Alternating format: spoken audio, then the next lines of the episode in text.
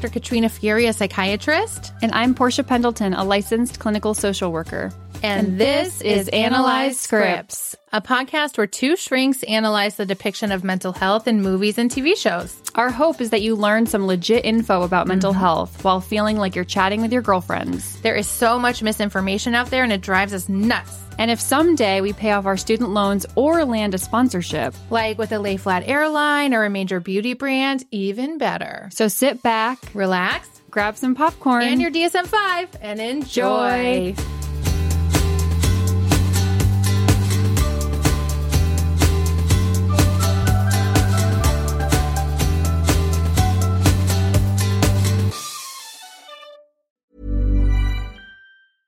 Hey, I'm Ryan Reynolds. At Mint Mobile, we like to do the opposite of what Big Wireless does. They charge you a lot, we charge you a little. So naturally, when they announced they'd be raising their prices due to inflation, we decided to deflate our prices due to not hating you. That's right. We're cutting the price of Mint Unlimited from $30 a month to just $15 a month. Give it a try at mintmobile.com/switch. $45 up front for 3 months plus taxes and fees. Promo rate for new customers for limited time. Unlimited more than 40 gigabytes per month slows. Full terms at mintmobile.com.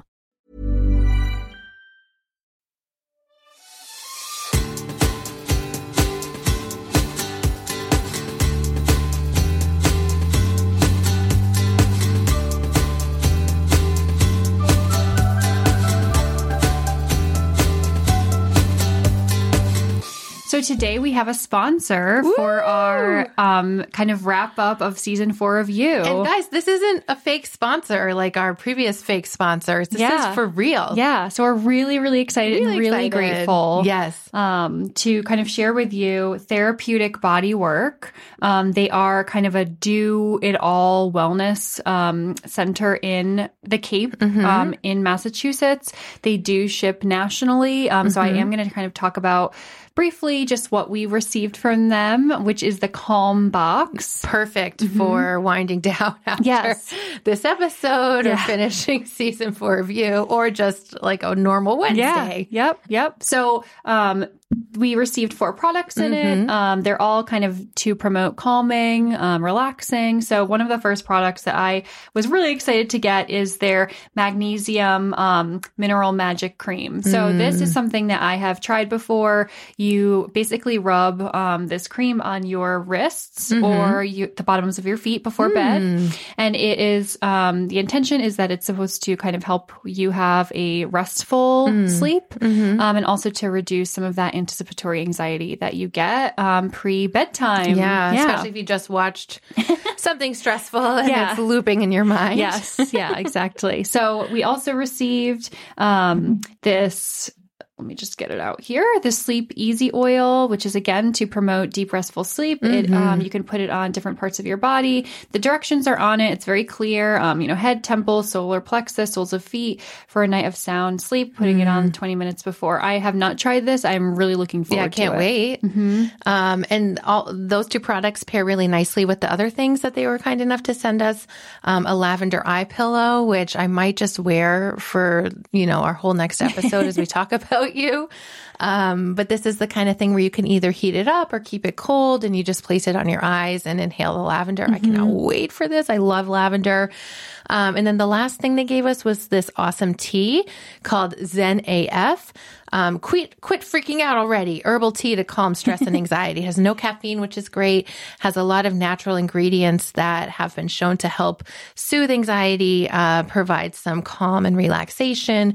As always, whenever using over-the-counter supplements, please check in with your provider if you are taking any prescribed medication to make sure there's no drug-drug interactions. But overall, I can't wait to try all of these things. Yeah, I'm super excited. All at the same time. And I'm also just like, how did you know I needed something calming? Well, or therapist. Oh, I think. Yeah, exactly. So they have other boxes that are for sale. Again, they ship nationally. So you can get a detox box, immunity, calm, love. Yeah, that one looks cool and very fitting for you. They are located on Cape Cod, Massachusetts, where they do provide in-person services like reflexology, acupuncture, massage, body work, really nice things like that. Yeah.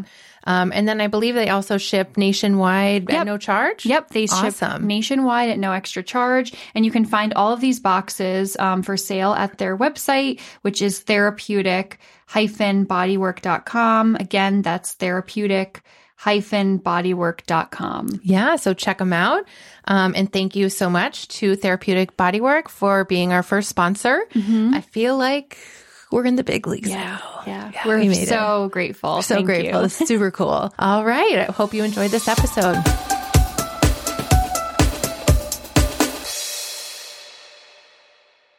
Hi, welcome back to another episode of Analyze Scripts. I'm Dr. Katrina Furey.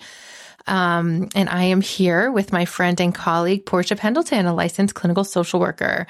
We are thrilled you're joining us today to dissect the second half of season 4 of You. Oh, there's so much to talk about. But so before we dive in, Portia, I just wanted to give you some updates because I don't know if you can believe this. Not only have we gotten our first sponsor, but we've also gone international. Okay, so someone in New Zealand and someone in Canada is listening to our episode. Hi there. Hey, what's up? What time is it there? Yeah. That's so cool. I have no idea who you are, but thank you. Please feel free to spread widely and send us a DM or an email or something introducing yourself. Yeah. That's so cool.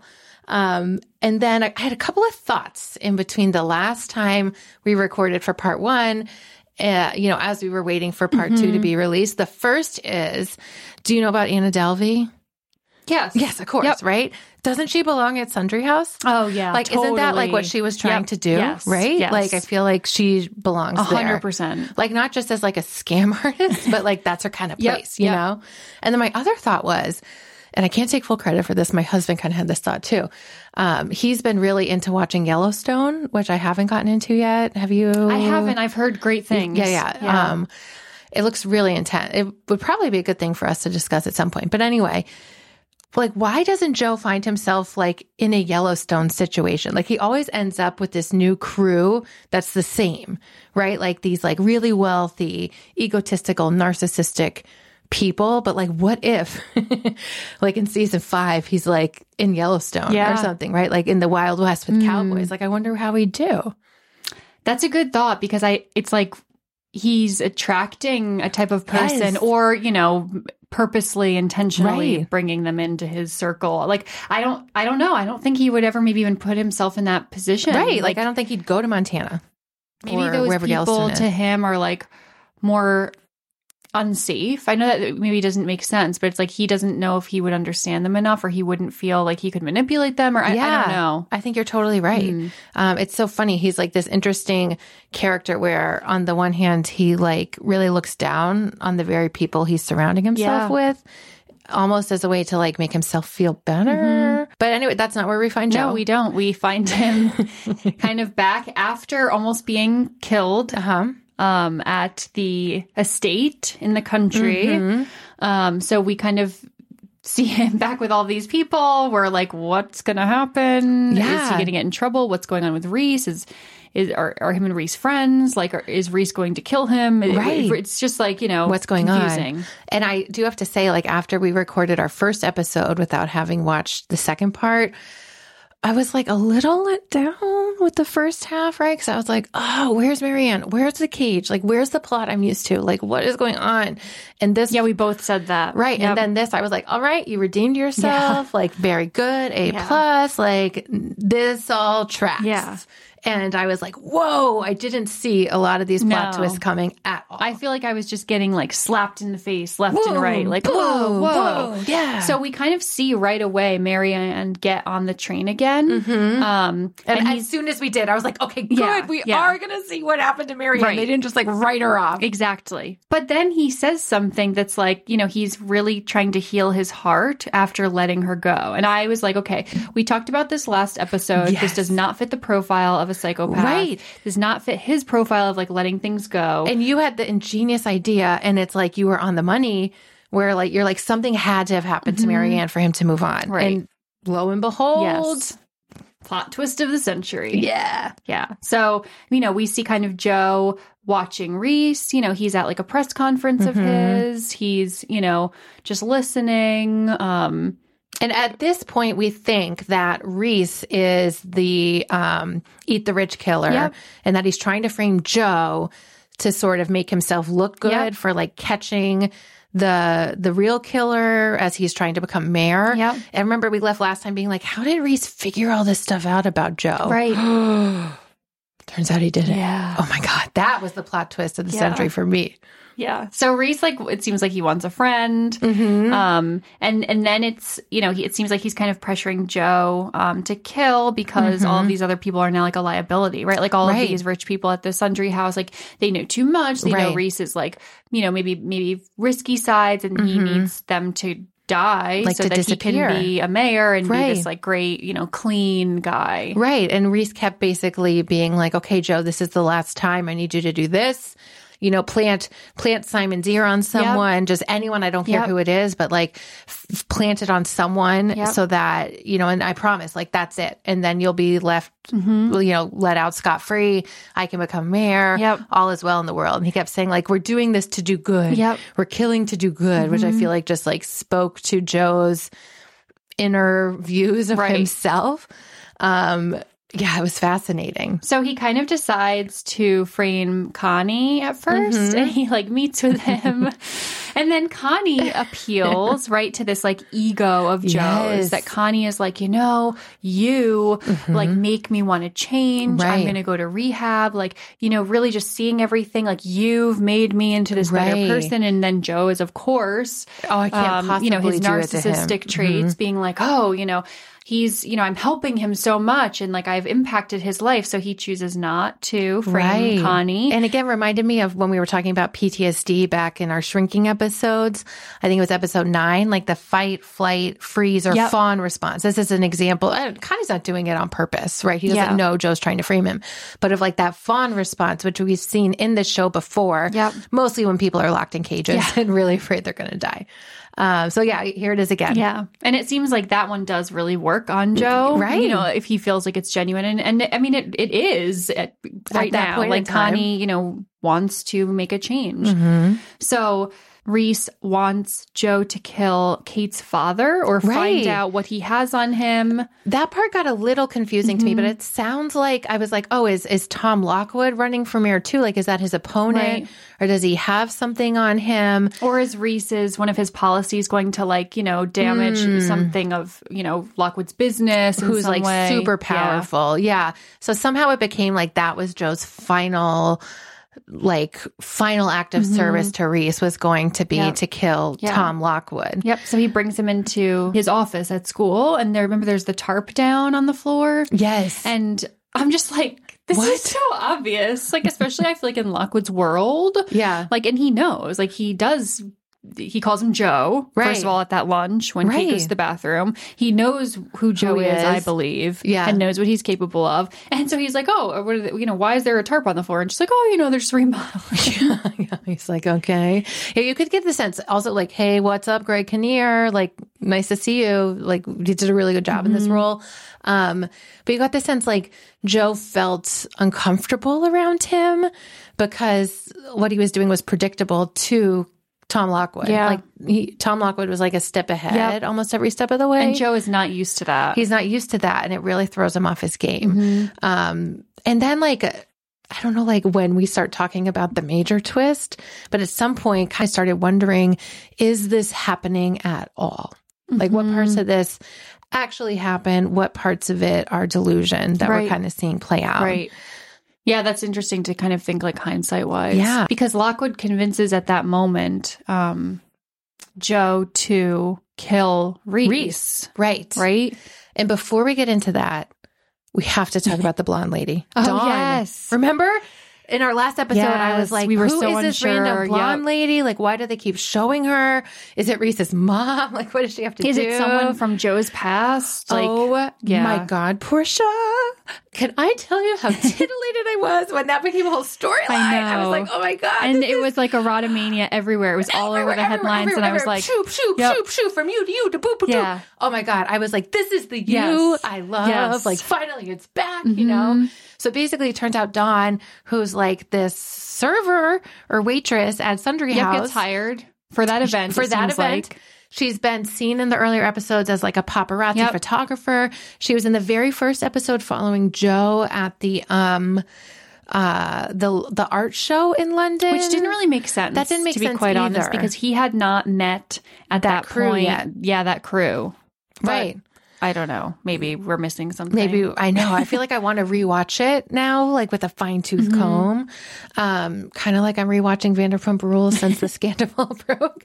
But anyway, so finally it turns out, you know, she's like, oh, Lady Phoebe, you know, security's here. Lady Phoebe is like in the throes of an acute stress reaction, maybe PTSD, which we'll get into. And coupled with drug use. You know, exactly. So everything's elevated paranoia, maybe some delusions because of the drug use interacting with, you know, her already. Her stress reaction. Exactly. Yeah. She's probably not sleeping. She looks like really, really troubled and disheveled.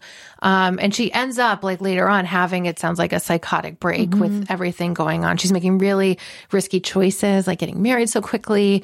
And Kate's really worried about her and tries to get her into treatment, which I thought was like a really good plot line. And eventually she does get into treatment and we see her at the end sort of in a better place, a better frame of mind. But we don't see that yet. So tell me when you started to like feel like Dawn was off. Like, so I got a kind of a weird vibe when she wouldn't let Nadia take a picture with Phoebe. And she was like, no, we have to go into the, like, I was just like, something's up. And I didn't know then that Dawn was like the stalker of Phoebe, but I thought like Dawn is something she's else. Involved somehow. Yeah, like she's either going to tell Phoebe all about Joe and then Joe's going to kill Phoebe. Like I was like, something's off. This is weird. What's going to happen? Yes. How were you following those couple of moments? I was kind of the same way, like seeing that she was there working. I was like, ooh, she is involved. I'm so excited. We're going to see like what her role is. I didn't expect what happened. I agree. Like when she wouldn't let Nadia take a picture, when she was ushering Phoebe to quote unquote safety, but all by herself, that seemed off to me.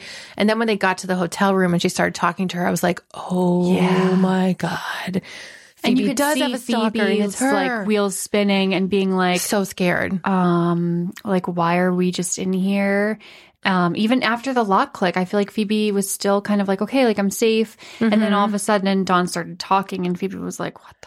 And she started talking in such a delusional way. And I thought this was a great depiction of a psychotic symptom called ideas of reference, where she references the pictures that Phoebe has posted on Instagram, remember? And she's like, I knew you were posting that for me and saying that I was your sunshine. And that is a classic symptom of psychosis, where people who are in a delusional frame of mind, whether it's, you know, a one-time psychotic break or schizophrenia, you know, they can have these ideas of reference where they interpret things in their reality as, you know, like some sort of special message being sent to them by whoever, aliens, God, you know, they're the person of their erotic obsessions. I thought that was actually like a really good depiction of that. I got so scared when she took out the knife and was like, where's your tattoo? I know. I started getting really, really scared for her. I know. And then Phoebe, which I just thought was kick-ass, like went into this mode where she was like, I'm going to say or do whatever again to like figure out how I can get out of here. I'm going to, you know, lean into this. I'm, you know, going to make all of her dreams come true and then hopefully at some point be around people and get help. Exactly. And we saw that then play out with Joe, like when he kind of enters the room, you know, Phoebe's like, at first, like, oh yeah, this is my friend Dawn. And, you know, Dawn's saying this. And then she's, you know, Joe's getting, obviously he heard too. But because somehow, so like Nadia ended up there because she's dating that guy who's like, has a rich fancy dad or something. So he could like get her in there. And then she was so excited to meet Lady Phoebe. And then Nadia saw Joe there. And so that's how they're all there. And they kind of figure out. And Nadia's like, you know, this is just a part of the, like she just starts putting all these pieces together of Joe being in all these friend circles and pieces. Like that's not the moment that she thinks Joe is bad. But it's just like, that's interesting that you're here. Yeah, exactly. Her wheels kind of start turning too. But then they all work together to find Lady Phoebe.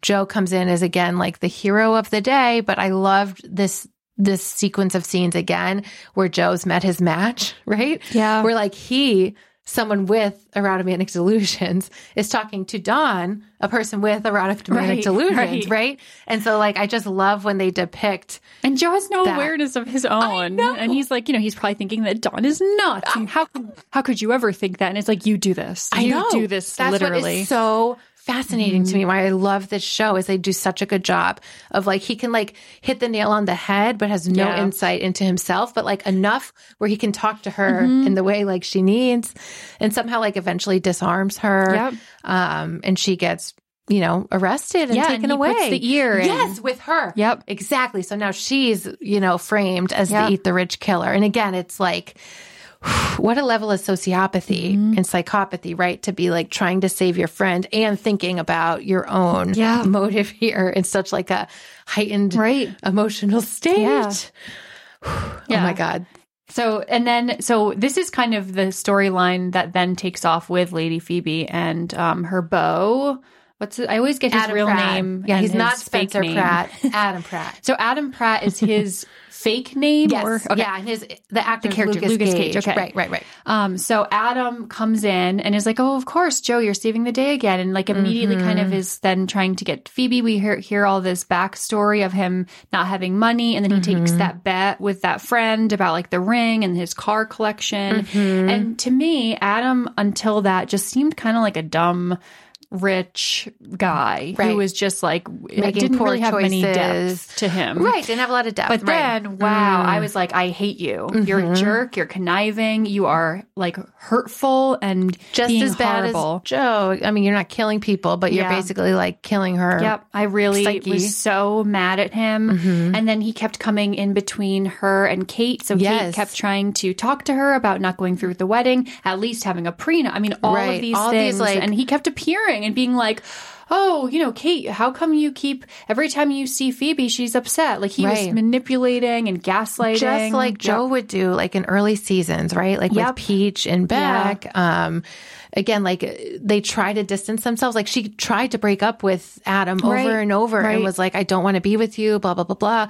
And then he just gets her when she's vulnerable and keeps weaseling his way in. And then is doing things like the artist, he's drugging her. You know, he's, like, making drugs available. He is he's making her do all these things, you know, not allowing her to get psychiatric help. 100%. I mean, he's just doing whatever he can, like, rushing the wedding to get married to her and have access to her money. And she starts, like, knowing that, but then I think she's such in a state that she's, like, lost hope. Kind of, like, walk back out of it. And I'm just like, Phoebe, you are so powerful. You're the most powerful person here. The poor thing. But she is, like, so traumatized after everything that happened. Of course she is. Yep. And paranoid. Right. And then it turns out she actually does have a stalker. Yes. Like not just Joe or maybe Rhys or whoever. Yeah. Like she actually does have this other stalker. Yeah. So she had like all the trauma at the castle place. Yep. All the trauma of being stalked and feeling really uneasy. And then the trauma of the whole thing that happened with Dawn, her stalker. And she's just like distraught. She's abusing drugs and alcohol, which she was doing beforehand anyway. But now that's like really escalated. Yeah. And he just like weasels his way in and is doing anything he can to get her to marry him, to take her money basically. It's awful. Yeah. I was like, would the marriage even be valid? You know, like, don't you have to be in, like, a frame of mind? Right. Like, if she then, you know, a week later was like, what the heck? Or, like, she was mad because then he spent all her money on all of the other sundry houses. Right. I think that she could get it annulled. But then she might have lost her money by then. It's so risky. I think she sort of started to realize it when her parents weren't coming. I know. And I was like... And Kate was, like, reminding her of, like, this is not the wedding that you've dreamed of your whole life. Like, what are you doing? And she was just, like, you know, got very upset with Kate, got very defensive, was probably internally, like, having a really like internal huge conflict with herself, and you know, Kate kept referring to her as being like in a manic state, and I think that's like a pretty good depiction. I think it's like induced by all the substances in the stress. You know, like I'm not so sure this is indicative she has a bipolar disorder, but she was like probably not sleeping, probably not eating, on all sorts of substances, behaving very irrationally, impulsively. Yep. Her speech was off, and like her thought process was a little disjointed. Her pupils were really, and obviously substances, but like she just looked like she was off. Right. She was off. Right. So I thought it actually did make a lot of sense when she finally was found wandering. And it was so sad when Kate said people like took pictures of her and and all these things. And but not helping her, just, you know. Yeah, just like, you know, gawking at her. Yeah. And I think that unfortunately does happen. Yeah, we've seen that with celebrities, especially female celebrities, time and time again. I know. Yeah. It's really sad. But then in the end, I was glad that she got help and kind of like escaped that world. You know, that was, I think, the only, for me, positive thing to come out of this episode, this season. Yeah. I just wanted to talk about Adam Pratt's demise. Yes, I agree. So he is, you know, a purveyor of prostitution, and he has a dominatrix kind of coming in to, you know, get his needs met. And then that goes really wrong. It does go really wrong, but also again, such witty writing when as they're tying him to the bedpost, he's like, I'm so relieved my wife is finally getting the help she needs. Like they've been married for 12 hours, you know? And he's like, I'm so relieved. And, you're making this really tight, you know, burr, burr, burr, burr. And then all these, and then she's like, can we bring in the boys? And he's like, ooh, yeah. And then... Yeah, and then he says the safe word over and over again. I can't remember what it was. Gosh, what was it? Funny. It was like butterfly or something really silly. And then they don't stop. And then, you know, we learned that that's all because Kate, you know, told her father that she was really worried about Phoebe and so on and so forth. And then Lockwood, you know, took care of it for her. And Kate's very upset. And that was so manipulative of her dad to be like, well, you know what was going to happen if you talk about it in front of me. Right. It's like, no. Yeah.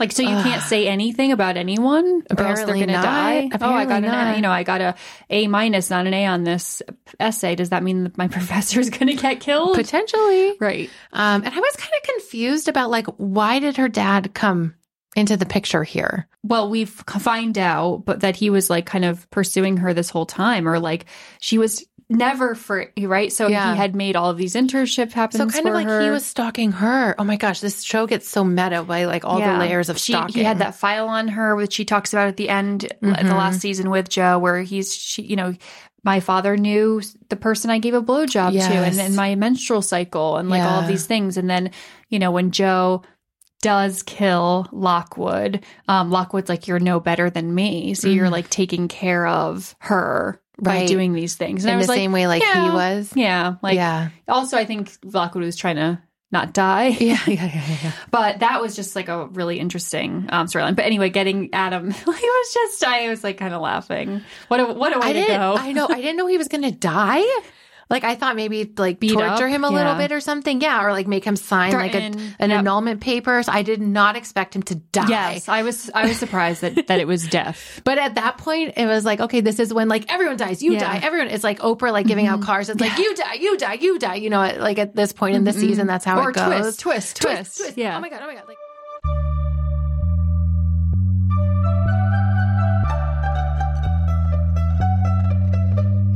I think that brings us to the ultimate twist of all. Oh my God. So basically, right, we think that Rhys is in on Joe, basically manipulating and using Joe's history to his advantage to get Joe to kill these people. So Rhys looks good to be mayor. Yeah. Right. That's what we thought was happening. And then Lockwood comes in and convinces an opponent Joe or something. Yeah. That he can kill Rhys, and that then Lockwood will take care of Joe and give him his identity back. Yep. All he's got to do is kill Rhys. Yeah. And then Joe's okay. And he was trying to figure out what does he have on you, Rhys? What's going on? And then finally he's going to take Lockwood up on that offer, right? So he goes to Rhys's, it sounds like his ex-wife's country home. Mm-hmm. And then he sees an argument. Fled. Yep. Because there was bad press coming out about his book being fake and all these things, which we kind of predicted, right? Joe witnesses the argument, and then holy shit. I'm going to let you talk because I can't. So we see him go up to the door, knock on the door, and Rhys, again, this seems I'm not surprised. We see Rhys not know him. And I was like, okay, Rhys is just pretending to not know Joe. And then Rhys then Joe barges in, and I'm like, okay, it's going to go down. It's going to go down. Still, nothing's really crossing my mind that point. Me either. Yeah. Okay. And then we see Rhys tied up and nude, basically. Which I wasn't upset about. See a little loincloth over his privates. Again, I think he's beautiful man. That's fine with me. And Rhys is still, which I'm now, not denying everything. Right. I'm this is weird. Is there a camera here? Does Rhys know that someone else is home? Yeah. So again, he's playing this role, and then we see Rhys walking in the suit. Walking in a suit. And then my first thought was like, oh, God, not an evil twin storyline. I thought it was a twin. I was 100% like, this is a twin. I was like, come on, guys. Come on. Yep. Really? You're going to go with like that old trope? And then we didn't. No, it was so good. It was not a twin. Not an evil twin. It was a projection. Wild. I know. Okay, so. It's a projection of Joe's like bad side. Yes. Like the good and evil. You're like watching it unfold. Even their clothing, right? Rhys is in his black suit, like, you know, real suave, charming, like all the like everybody evil, likes evil, him. Evil. Yeah. He's like really in tune with like his sexual urges and like who cares about other people? Let's just like do it. And then like real Rhys, like naked, so confused, dead. And then you're like, holy shit, Rhys hasn't been real this whole time. So I was watching this, like in my living room. My husband didn't watch it because I had to like get through it too fast. And he kept hearing me gasp. Yes. So from this point on, I think I gasped like every 10 minutes. Yes. Like I was like, oh, no. Right? He was like, what? And I was like, the show is crazy. I know. Of like all the things we were anticipating, I was not anticipating that. And I loved it. Did you ever see the series Bates Motel from a couple years back? No, I haven't. It is so good. And it's kind of similar. Okay. But I just loved this like on your screen projection, like depiction of his projection, I thought was so good. And it's like so he was learning about it while we were. Exactly. You know what I mean? Like all of this coming out and like all of this confusion and all this uncertainty and this shock. You know, it's like we were feeling the same thing that Joe was. I know. And it's like, since when did we identify with Joe's feelings? That feels a little icky. Mm-hmm. You know, but oh my God, it was so good. And when they would like roll back the footage, so to speak, when he's like, oh no, I can check the camera because you came over. And then he checks it and he's like talking to himself. I know. I thought it was so good, Portia. And also, I think really in line with the way he'd be unraveling, like at this point in time. Yes. Remember, like last time we recapped the first part, I was like, he's too lot of things together. Didn't make sense. Marianne didn't make sense. His healing himself and didn't moving on, and the fact that he had like more empathy, like it didn't make it wasn't tracking. Remember, we kept saying like the wheels are kind of falling off, guys. The writing's not as good, and now I'm like, holy shit, it's so good. You're so on point. I was like, you set us up, writers. Oh my God, applause! Like round of applause. I would give you an award if I had one. Like it's so. Good. So then, you know, you're thinking back, right? Yes. Like of the whole first half. And then I loved how they took Joe, you know, Joe took Joe, but Rhys took Joe through all of the times that he thought he was there. And he was like, but did I ever, like, talk to anyone else? Right. And like, of course, I wanted to go back and rewatch it myself to like see. Mm-hmm. And I probably will at some point when I have a little more time. Oh my God, it was so good. It was so good. Yeah, I was speechless. And that, to me, was like, okay, I was 100% right, because obviously I like being right. Who doesn't? Yes. About Marianne. I know. Right? So it's like, Marianne, he did not let go. And that was the thing, right? That's what it was, where he kept asking, where's Marianne? Where's Marianne? And real Rhys was like, I don't know a Marianne. You know? And he's like, where is she? Where is she? Right. And he loses it to the point of choking him and killing him. And that tracks with his erotomanic delusions and like everything. Yep. And just sort of losing your cool. And now you really don't know where she is. Right. And then we get into that whole storyline, which was so fascinating. And Rhys, like, won't tell Joe, right? Because he's like, no, you know, you have to figure it out. You have to figure out. So I know, you know, jumping a little bit, but the other moment for me that was like, was when Joe is in front of the cage with Marianne and he says, I'm not Joe. Oh, yeah. I know. Because he was like, Rhys. Yes. You know?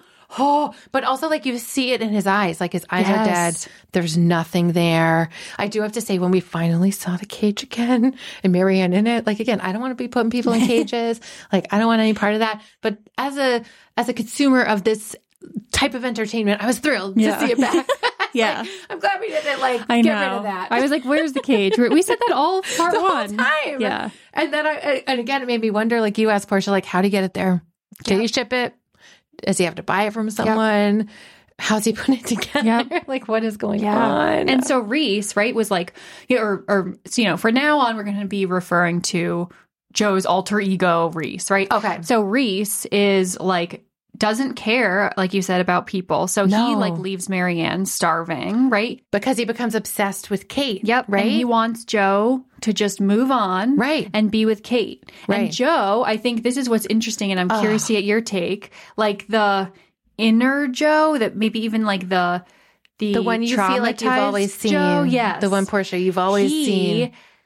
Is desperate. I mean, it's still, yes, like he has severe issues still, but he would never, right, starve Marianne. Right. Like he would never, you know, he does sick and twist things as well, but like he is so mortified, so horrified that he did this to Marianne, right? Like when he's learning that quote unquote Rhys left her here, mm-hmm. and he will not let her go, right? Mm-hmm. Like he wants to figure it out. He's going to set the timer, right? He's trying to figure out a way, Joe is, to let Marianne go. Well, and Rhys is like, no. With the passports, or let them go off together, yes, right? Exactly. Yeah. I don't think he's going to let her go. Like, she's free. Right. I think he wants to be with her and have like her alive. Move on. Yeah. And Rhys wants her dead. Right. Like he, you know, the gun, the pills. He's just like, be done. Like, let's move on. Like, we don't need this. Yeah, exactly. Yeah. It was such a good depiction of like the good versus evil part of Joe, mm-hmm. and his psyche, and it was just so.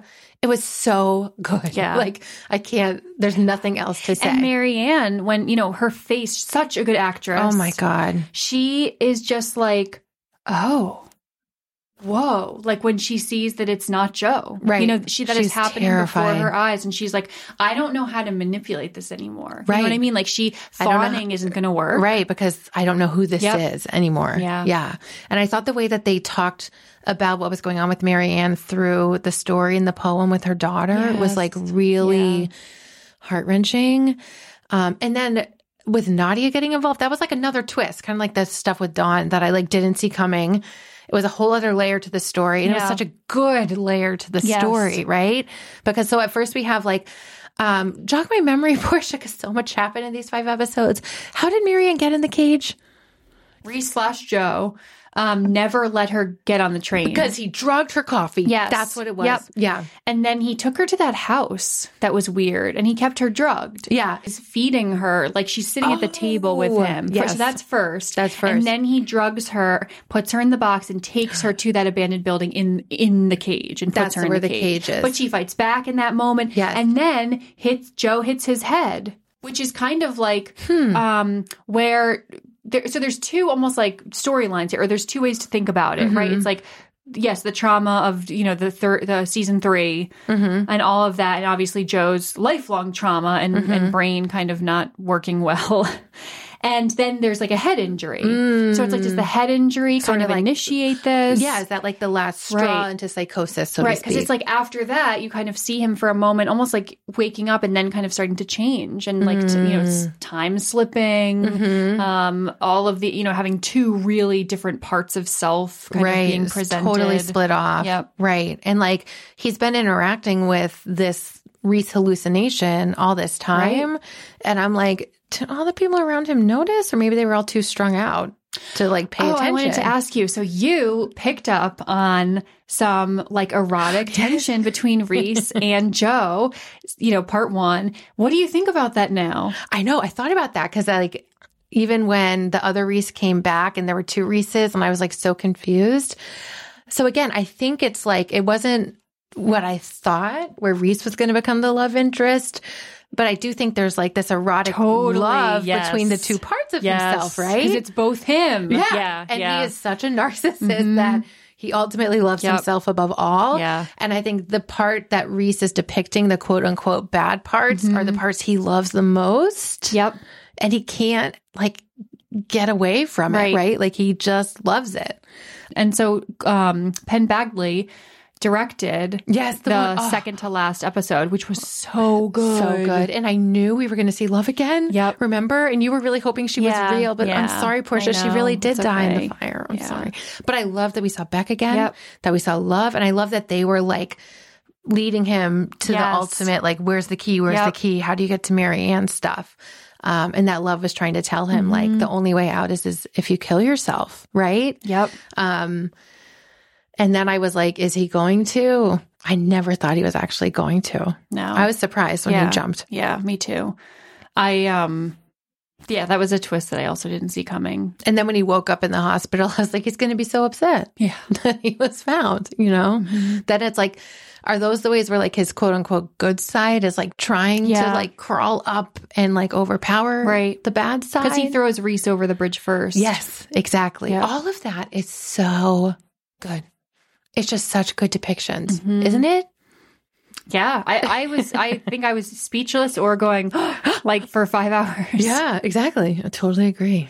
So what kind of stood out? We'll get into Nadia in a minute, but what kind of stood out for you as, I don't know, like where were your emotions during this? Like were you just kind of like heightened and excited? Were you sad? Were you like frustrated? Like how did you feel watching it?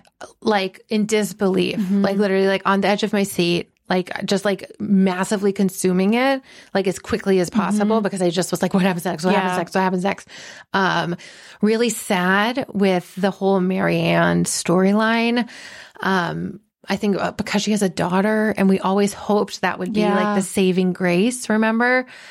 Just really, it seems like she was almost like dissociating in like a way to like help her survive, right? Yeah, like she's like starving, and thirsty.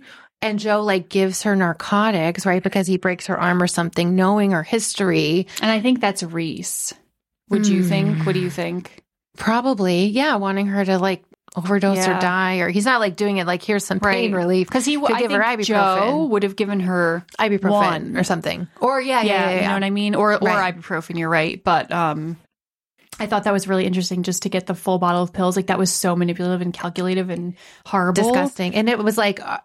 are you trying to tempt her to off herself here? And at what point, like, is she going to? Right. Because Rhys did want her dead. Right. So I think that kind of traction, I think that he was hoping that would just be, like, the easy way out. Yeah.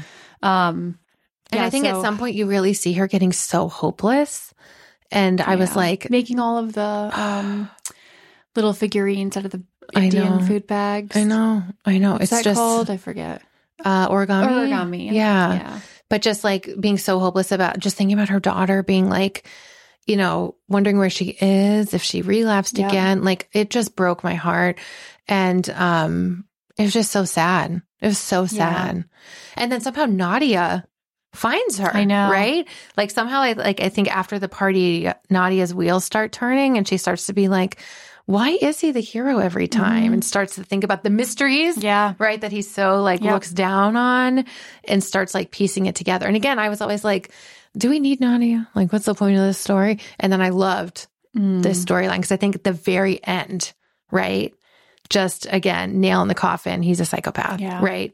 So I want to hear your thoughts, Portia. Yeah. So we see Nadia kind of pulling some threads together, and then we see that she's in his home. Oh, scary. And gets the key, right? So then she like kind of tracks where he is based on like pictures of him, mm-hmm. and figures out and like just tries that empty abandoned building, goes in, then comes across the cage. Oh my God, with Marianne. Can you imagine?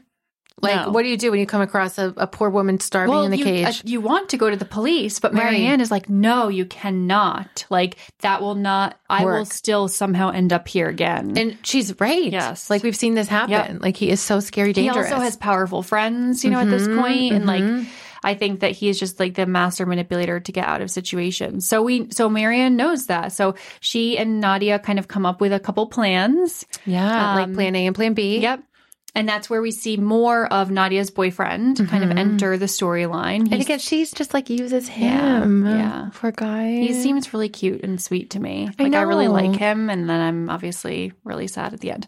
So Nadia asks him to get her drugs. So ketamine, which again, you can use it as like a date rape kind of drug. You can also abuse it as like a party drug. And it does have some antidepressant properties, which are being explored now in clinical trials in certain centers. But yeah, she was trying to get that. And then a knife, because Marianne wanted the knife. I think she wanted to like kill Joe herself. And she was so close. She was so close, right? Nadia was so close. And then she got stuck on like the trying to get on the subway, everything fell out of her bag. And that time that Nadia was down there, right? She was down there talking to Marianne and Joe comes. I was so scared. My heart was racing. Her. And then Marianne's like, there's something over there. Yeah. I thought like he's going to pick up that there is something going on. And maybe somewhere he did, right? I don't know. But then eventually, so that plan gets foiled. Yep. Because Nadia can't get out of the police station soon enough because they find her bag, right? She goes through the turnstile thing. Yep. And her bag gets caught and there's see like the pills, knife. Syringe. And, yeah. Yep. So she finally kind of gets bailed out. Her boyfriend is there. Or I guess it's not technically her boyfriend. A boy who wants to be her boyfriend is there. Also interesting because she's a brown girl in England getting detained and then her white boyfriend can kind of get her off, right? Yep. So I think that's interesting. Yeah. So I definitely was thinking that there's no way that Marianne died when she collapsed in the cage. I was like, okay, I think there's probably something else going on here. We did not know about the planet. Yeah, I don't know why I feel like I actually knew what happened because I had some sense of like what was going to happen with Nadia and Marianne and like Marianne dying in the cage. I was like, there's no way she's dead. So back to Nadia's kind of plan A and plan B. It sounded like plan A was to, get him, shoot him with the ketamine. So he's like, can't move or passed out.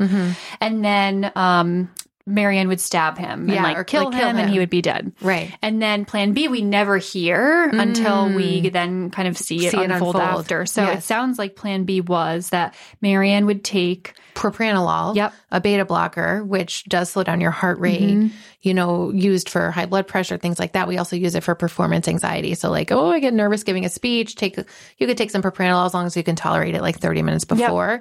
And they did a good job with that too, saying like, how does Nadia know how to titrate it? I don't know. And Hollywood. I think she didn't because she was afraid. Like it was the crazy idea that like you could die from. Yeah, I think the risk was high. Yeah, give her enough to slow down her heart rate so Joe doesn't know that she's still alive.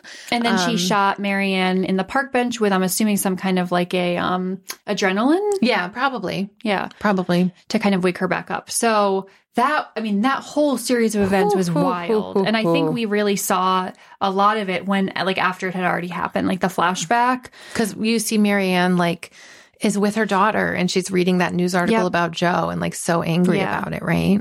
So, and then you're like, oh, she survived. Hooray. Were you so upset? Because I was when Joe uses Marianne's phone to text the person her daughter is staying with. Yes. And she's like, we're done. Like, you have no more custody. Like, it's over. God. And then Marianne, again, when you don't know that this is all planned. Right. And it's really Nadia answering the text. Right.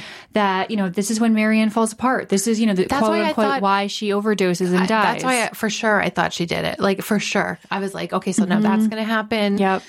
How do you repair? She's hopeless. The only thing that's been keeping her alive is the hope of her reuniting with her daughter. Right. And just to, again, like you imagine like the shame in her daughter knowing this about her and then knowing this happened again when you promised you'd come back. And now you're stuck in a cage starving to death. Like at some point I was like, she's going to overdose. It's right there. Like, what else are you going to do? Or just to take some of the pain. I'm just going to take one, Right, I think it would have been so easy for her to just start with one pill. 100%. And, I was so happy that Marianne is alive. Me too. And but now I'm still worried for her safety. So upset about Nadia. Oh my God. So then it's like, you think it can't get any worse, right? I thought that was Nadia's storyline, like helping to get Marianne out. Right. Yep. And then it's like Nadia and her boyfriend really want to get Joe caught. And, like, rightfully so, like, bearing witness to all the destruction. Joe is, like, now with Kate and... After the suicide attempt. Yeah, after the suicide attempt. And they both sort of tell each other, like, they've done these horrible things. People have died. I don't think Kate is getting it. And they're going to keep each other good. Yeah, do you think she is? I think Kate believes that Joe has killed maybe like Quinn one only. Person. Yeah. Like, and just that kind of storyline, because that was national news. Like, people were aware of it. And I think he comes clean about that. And maybe having a really horrible childhood and like trauma. Like, I think that's what he discloses to her. And I think she's probably like, well, but love was like crazy. Right. So I can see where like you had to kind of thing. Exactly. Like, I don't think he disclosed that he's the Eat the Rich killer. You know what I mean? Oh, no. So, and then I think that Kate does have a lot of shame and guilt about the cancer trial, patients dying that her dad kind of talked to about and that she talked about. And I think she is afraid of herself having a lot of power. Like that she sees that part of her dad in her. And I was surprised when she revealed, like, no, I did that. And like intentionally, it wasn't like, oh, I didn't realize what I was doing. I did it. Yeah. So they both have that power hungry, sociopathic nature. So in that way, they are a good match for each other, right? And I'm like terrified. I know. That now they're like... with all of these resources. All of this power. But they're going to keep each other good. Yeah, sure. We've seen how that goes. And then Joe immediately does not stay good because he kills Nadia's beau and then frames Nadia. I know. Offers her the money. So that's how you know that he's already like with Kate, because he's like, I have all these resources now. And, you know, there's like kind of a moment of him being like, what, you work all these three jobs. Like, you know, I could offer you to this. But then she sees, oh my God, Portia on the ground. And it's like, I think Joe just then knows that he can't let her get away. Oh, I think he planned this whole thing. Oh, you do? Portia. Oh my God. Yes, Portia. God, he's a psychopath, Portia. Like, there is no shred of empathy. I think he, like, somehow knew they were in this place, like, gathering evidence, probably. And then, she's, like, having her boyfriend be, like, the lookout.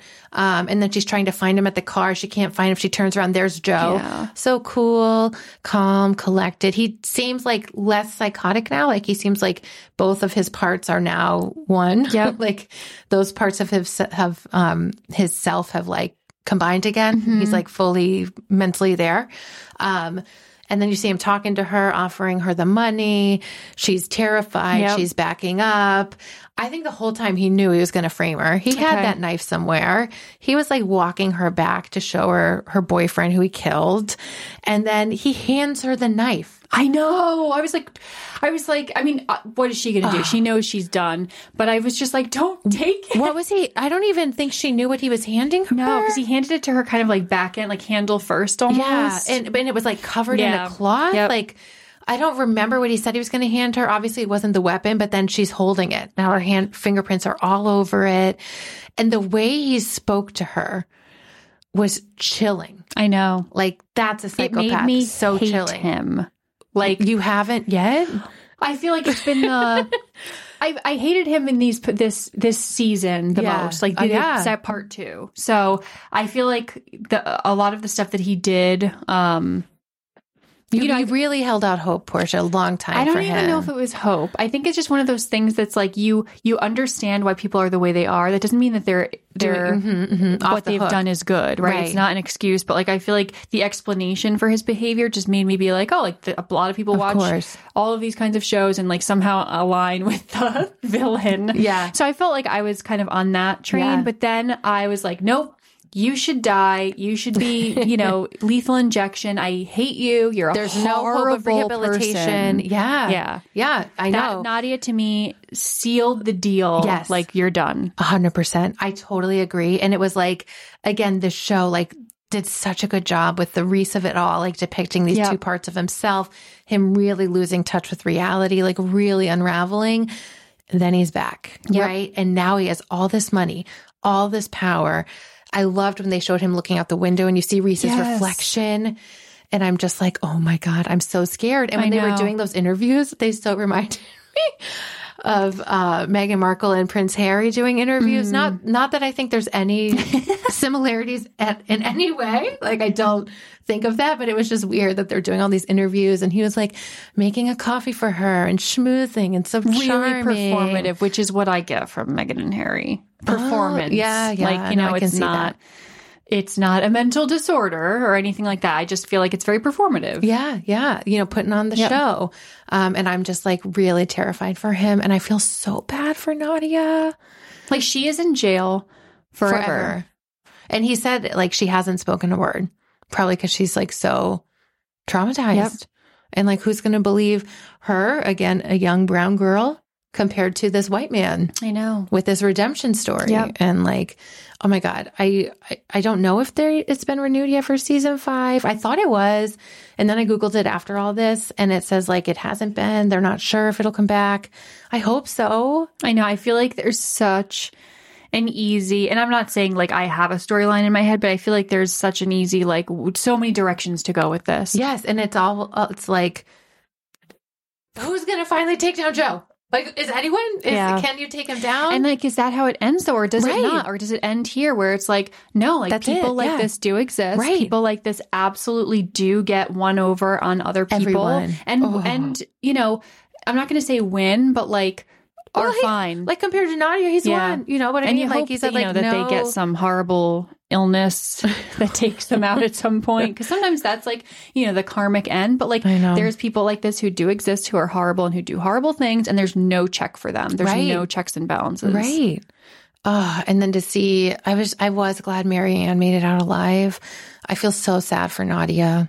I feel so sad for her. I know, because she, you know, risked her life knowingly, you know, this whole time that she was trying to save Marianne for this person that she didn't know, which is just like a wonderful thing. And I know, and really believed her right away. And was like, I'm going to get you out of here. I don't care how dangerous it is. This is wrong.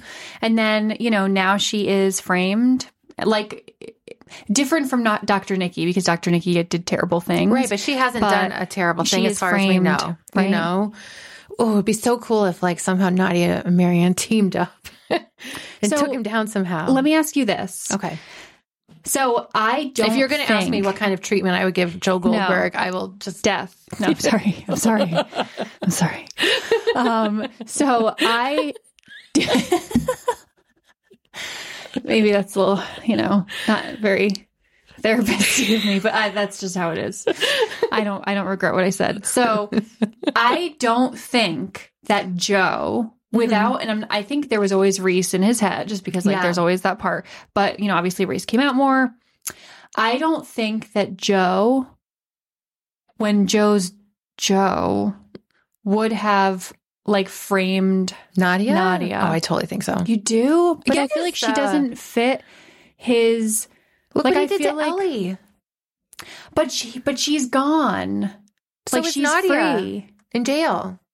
But Ellie's, she's not free. Ellie's not in jail, but she's not free. I know, like, but we did Paco. But same thing. But that's what I mean. Like, I feel like that's where I'm like, I'm a little bit, I think that this is now because Rhys is now more in charge. Yes. Yeah. Okay. That's what I think. Yeah. Okay. I don't think it's like empathy or anything like that. I just think that it's like because Rhys is now kind of showing up stronger and stronger. Joe is leaning in to being this real, authentic, I'm just this person and now I can get away with anything. I think that that's why he did that. Okay. And not like... I'm on board with that. I don't know, just threatened her. Right. And like was like, I'm keeping the knife forever and your fingerprints are on it. And I think that's why we thought he was just going to give her the money and let her go. Right. Like he did with Ellie and Paco and stuff. I can see that. I think he is unraveling. Yeah. And that part of him is growing and taking over. Yep. And like, please come back for season 5. Like, I want more. I want to see more of what happens. You know, you don't have to do love scenes, but like, please bring back the cage. Oh, and okay, obviously the You writers, producers, whoever are T Swift fans, because another Taylor Swift song. I know, I wanted to mention that too, and it was like the perfect one they picked, right? My covert narcissism disguises altruism. It was so perfect. Hi, I'm the problem. It's me. Oh my God. So perfect. Like, Joe, you are the problem. Yes. Another Taylor Swift song. I loved that touch too, and I thought of you immediately. Yep. It was so good. I'm so sad it's over. I know. But I do think it's a nice segue into the next series that we're going to be talking about, which is Succession. Yes. Like, I had no idea it was sort of going to end up with Joe and Kate teaming up and being these, like, business tycoons.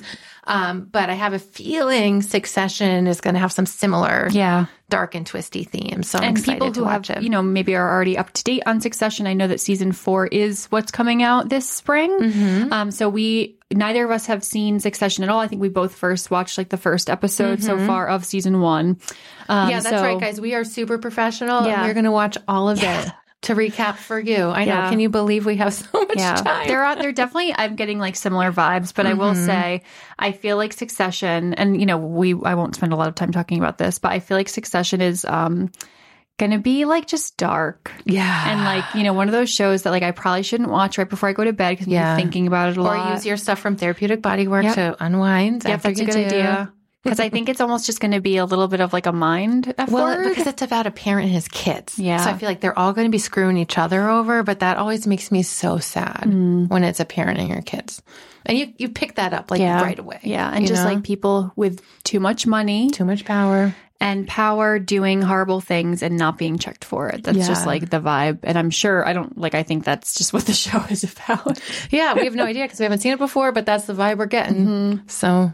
Yeah. So back to you. It sounds like Joe has nationally come out. I think internationally, right? Because he's like in Europe. Come out that he, has survived. And then how do they spin that? I don't know.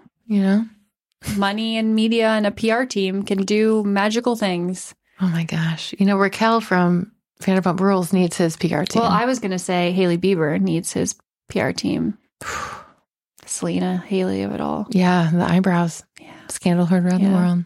So, also we'd love a PR team. So if anyone wants to be our PR and marketing team, feel free to reach out. All right. Well, thank you all very much for listening in. Yeah. Please don't forget to rate, review, and subscribe. Please share our show with loved ones near and far. It's doing really well so far, but we'd love to reach even more people. So visit us on Instagram at Analyze Scripts, email us at analyzescriptspodcast@gmail.com, and visit our website, www.analyzescripts.com. And we'll see you next time. Thanks. Bye.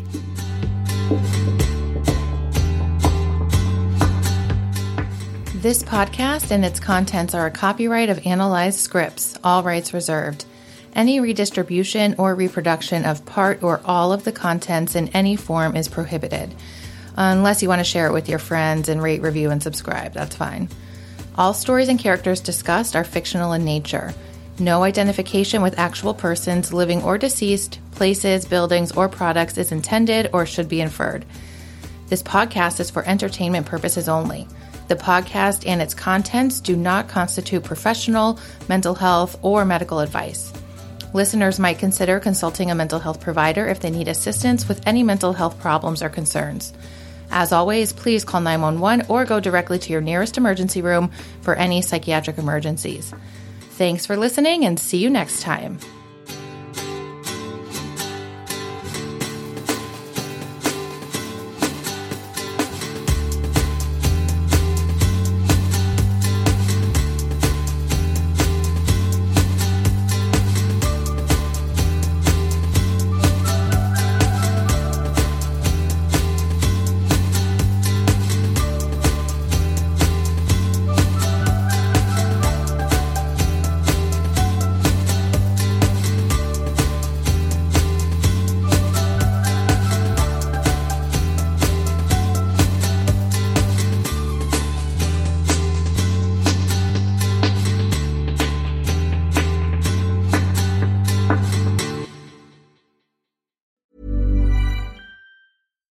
Subtle results, still you, but with fewer lines. Botox Cosmetic, out of botulinum toxin A, is a prescription medicine used to temporarily make moderate to severe frown lines, crow's feet, and forehead lines look better in adults. Effects of Botox Cosmetic may spread hours to weeks after injection, causing serious symptoms. Alert your doctor right away as difficulties swallowing, speaking, breathing, eye problems, or muscle weakness may be a sign of a life-threatening condition. Patients with these conditions before injection are at highest risk. Don't receive Botox Cosmetic if you have a skin infection. Side effects may include allergic reactions, injection site pain, headache, eyebrow and eyelid drooping, and eyelid swelling. Allergic reactions can include rash, welts, asthma symptoms, and dizziness. Tell your doctor about medical history, muscle or nerve conditions including ALS or Lou Gehrig's disease, myasthenia gravis, or Lambert-Eaton syndrome and medications, including botulinum toxins, as these may increase the risk of serious side effects. For full safety information, visit BotoxCosmetic.com or call 877-351-0300. See for yourself at BotoxCosmetic.com.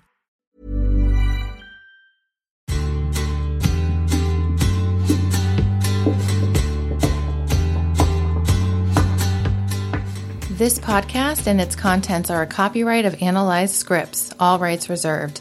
Any redistribution or reproduction of part or all of the contents in any form is prohibited. Unless you want to share it with your friends and rate, review, and subscribe. That's fine. All stories and characters discussed are fictional in nature. No identification with actual persons, living or deceased, places, buildings, or products is intended or should be inferred. This podcast is for entertainment purposes only. The podcast and its contents do not constitute professional, mental health, or medical advice. Listeners might consider consulting a mental health provider if they need assistance with any mental health problems or concerns. As always, please call 911 or go directly to your nearest emergency room for any psychiatric emergencies. Thanks for listening and see you next time.